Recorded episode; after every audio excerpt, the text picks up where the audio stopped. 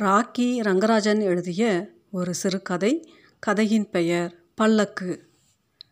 நோக்கும் திசையெல்லாம் கூப்பிய கரங்கள் கசகசவென வியர்வை வடித்தது ஜனக்கூட்டம். அப்பனே என்னை ஆண்டவனே என்ற பிரார்த்தனைகள் என் கஷ்டத்தை நீக்கு காணிக்கை செலுத்துகிறேன் என்ற இறைஞ்சல்கள்.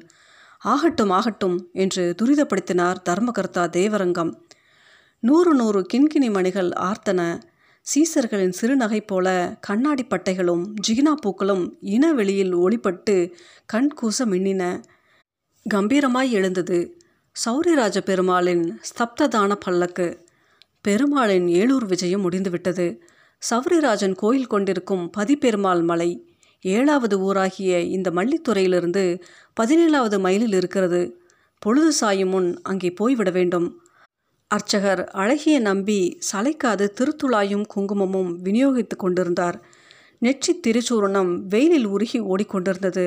இரத்தக்கோடு போல.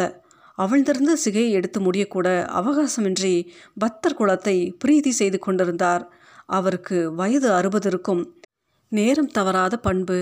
அனுஷ்டானத்தால் வளர்ந்த உடலும் ஆகமங்களில் பெற்றிருந்த அறிவு எல்லாமாக கண்களிலே ஒளியும் குரலிலே திடமும் கொடுத்தன. தட்டை வாங்கிக் கொள்ளாதீர்கள். இனி நேரமில்லை என்று தர்மகர்த்தா கூச்சலிட்டு முடிக்கும் முன் ஒரு கிழவி அருகே வந்துவிட்டாள். காத்திருக்க நேரமில்லை புறப்படுங்கள் என்றார் தேவரங்கம். பாதகமில்லை. அன்பர்களுக்காக ஆயிரம் ஆண்டு காலம் காத்திருக்கக்கூடியவனாயிற்றேன் இறைவன். இந்த நிமிட நேர தாமதமாக காக்க மாட்டான்? என்று சாந்தமாக சொன்னபடி பழம் தேங்காய் கொண்ட தட்டை கிழவியிடமிருந்து பெற்றுக்கொண்டார் அழகிய நம்பி. தேவரங்கம் பல்லை கடித்து கொண்டார். அவர் செய்யக்கூடியது அதை தவிர வேறு இல்லை அர்ச்சனை முடிந்ததும் இனி புறப்படலாம் என்றார் அழகிய நம்பி. நான் முன்னே காரில் போகிறேன் என்று கூறி விடைபெற்று கொண்ட தர்மகர்த்தா மூக்கா என்று குரல் கொடுத்தார். பல்லக்கு தூக்கிகளின் முன்வரிசையில் இருந்த மூக்கன் தலையை நீட்டி எஜமான் என்றான் பணிவோடு. பகலுக்கு ராயன் சத்திரத்தில் சாப்பாடு தயார் பண்ணியிருக்கிறது. கால் மணிக்கு மேலே அங்கே தாமதிக்க வேண்டாம். என்ன? ஆகட்டுங்க என்று பதில் வந்தது. ரங்கா ரங்கா என்று கோடியிலிருந்து ஆள் ஒருவன் கூவினான். பவனி வரும் பட்டத்து யானையை பால ராஜகம்பீரமான ஒரு குழுக்களுடன் பல்லக்கு புறப்பட்டது. சில வினாடி நேரங்களுக்குள் ஜனத்திரளில் நெரிசல் பலத்தது. ரங்கரங்கா ரங்கரங்கா என்ற பல்லக்கு தூக்கிகளின் கோஷம் நாலு திசைகளிலும் எதிரொலித்தது. சௌரிராஜ பெருமாளின் பட்டாடைகளும் பொன் ஆபரணங்களும் ஒன்றோடொன்று உரசி சலசலத்தன. தெய்வத்தின் திருமுகத்தில் தேஜஸ் ஒளித்தவாறு இருந்தது. அர்ச்சகர் அழகிய நம்பி பல்லக்கின் பக்கத்தோடு நடந்தார். வீதியின் இருபுறமும் நின்றிருந்த மாந்தர்களின் எண்ணிக்கை சிறுக சிறுக தேய்ந்தது. இப்போது பல்லக்கு மல்லித்துறையின் எல்லையை தாண்டிவிட்டது.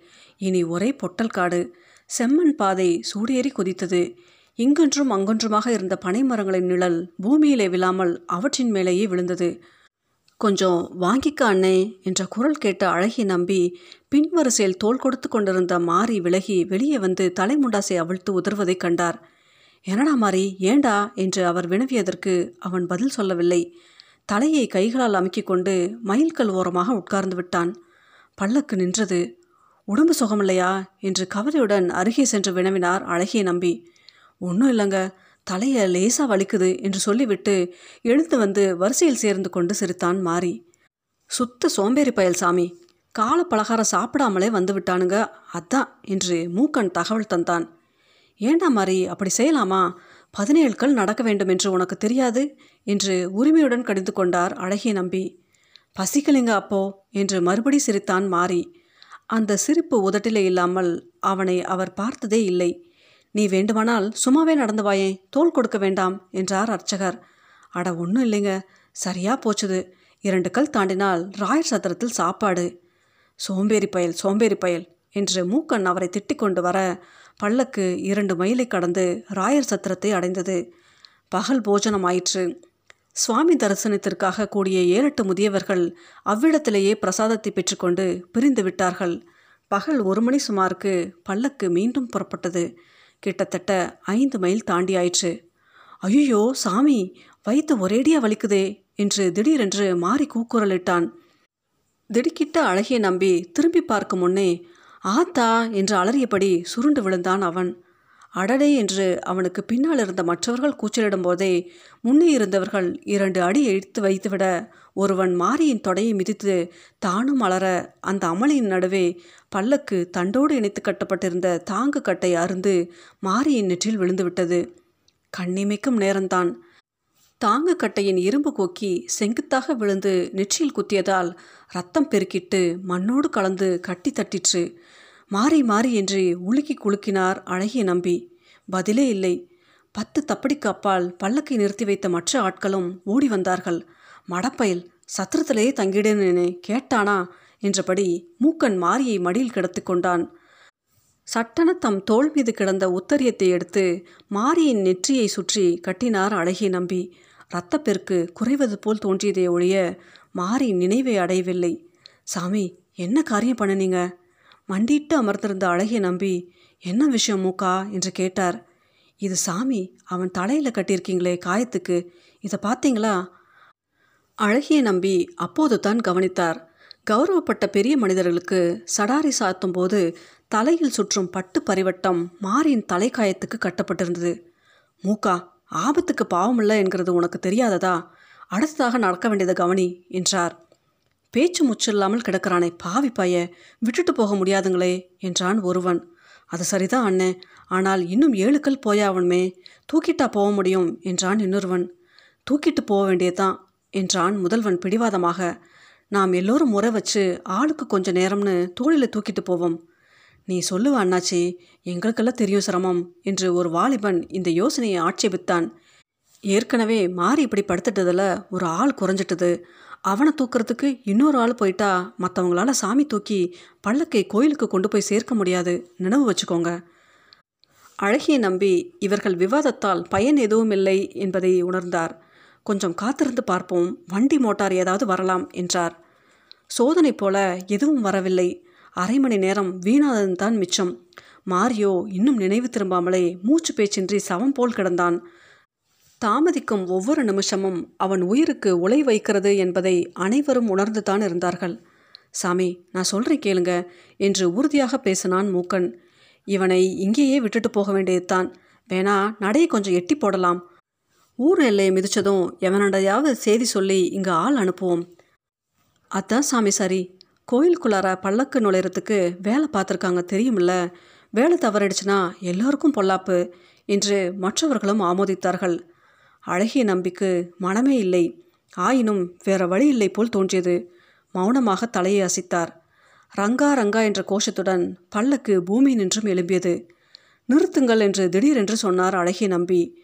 அகத்தின் உறுதி அவர் கண்ணிலும் காலிலும் பிரதிபலித்தது. பல்லக்கு பூமியை மீண்டும் தொட்டது. அழகி நம்பி உறுதியுடன் பேசினார். நாம் செய்வது மகத்தான பாவம். ஆண்டவனுக்கே அடாத செயல்.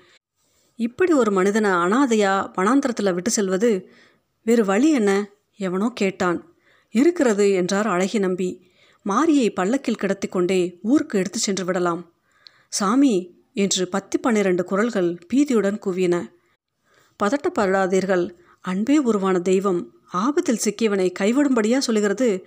அடுத்தவனை ஆதரிப்பவனுக்கு ஓய்வுண்டு என்று நமது தர்மசாஸ்திரங்கள் போதிக்கின்றன. ஆகவே இது பாவமாகாது. அழகிய நம்பி எவர் பதிலுக்கும் காத்திருக்கவில்லை. யாருடைய ஆட்சேபத்துக்கும் தயங்கவில்லை. பாதையோரமாக கிடந்த மாரியை தானே மார்போடு அணைத்து எடுத்து பள்ளக்கில் பெருமாளுக்கு பக்கத்தில் கிடத்தினார். தெய்வமே இது அபசாரமானால் என்னை மன்னி என்று இறைஞ்சி விட்டு நோக்கியபோது பெருமாளின் திவ்ய திருமுகத்தில் புன்னகை சுடர் தெரிப்பது போல் தோன்றியது அவருக்கு. சாமி இறக்கிடுங்க மாறிய ஒரு கார் வருது என்று மூக்கன் கத்தினான். அழகிய நம்பி நிமிர்ந்து நோக்கினார். தூரத்தில் புழுதியை கிளப்பிக்கொண்டு ஒரு சிறு கார் வருவது தெரிந்தது. ஆ தர்மகர்த்தாவின் கார் அல்லவா அது? கன வேகமாக வந்த கார் சடக்கென்று நின்றது. பள்ளக்கின் அருகே வெகு அவசரமாக கதவை திறந்து கொண்டு தர்மகர்த்தா தேவரங்கம் வெளியே குதித்தவர் பல்லக்கு ஏன் இங்கே நிற்கிறது? இன்னும் ஊருக்கு வந்து சேரவில்லையே என்ற கவலையில்தான் நான் திரும்பி புறப்பட்டேன். ஆ என்ன அது? என்று நிறுத்தினார். பல்லக்குக்கு வெளியே விரைத்து நீட்டிக்கொண்டிருந்த மாரியின் கால் அவர் கண்ணில் தென்பட்டு விட்டது. ஒரே பாய்ச்சலில் அருகே சென்று பார்த்தவர் புலனடைத்து போனவராய் திக்பிரமித்து விட்டு நின்று விட்டார். சத்தம் ஜிவுஜிவு என்று நெற்றி காம்புகளில் புடைத்தேறி நின்றது. கண்கள் கனல் கக்கின. ஐயோ ஐயோ என்ன அக்கிரமையா இது? என்று வெடித்து கொண்டு வந்தன வார்த்தைகள். அழகிய நம்பி சாந்தமாக ஒரு அக்கிரமம் இல்லை. திடுமென்று அவனுக்கு இந்த மாதிரி ஏற்பட்டு விட்டது. வேறு வழி இல்லை என்றார்.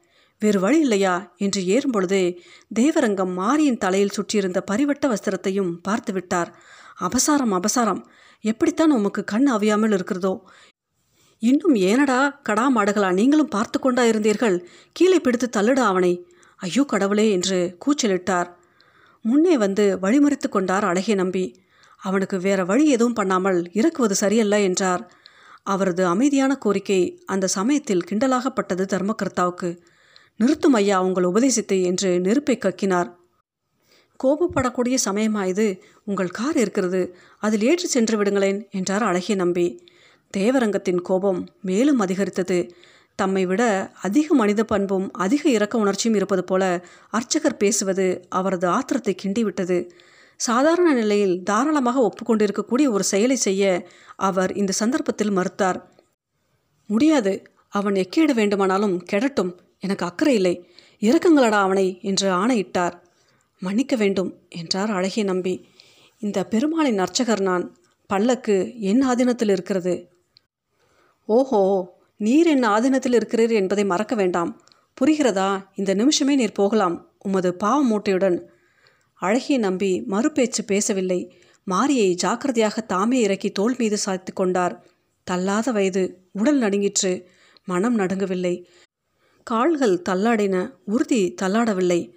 சப்தசான பல்லக்கை திருப்பியும் பாராமல் நேரே முன்னே நடந்தார். சுமையற்ற தேக்கத்துடனும் சுமையற்ற நெஞ்சுடனும். ம் புறப்படுங்கள் என்று உருமினார் தர்மகர்த்தா.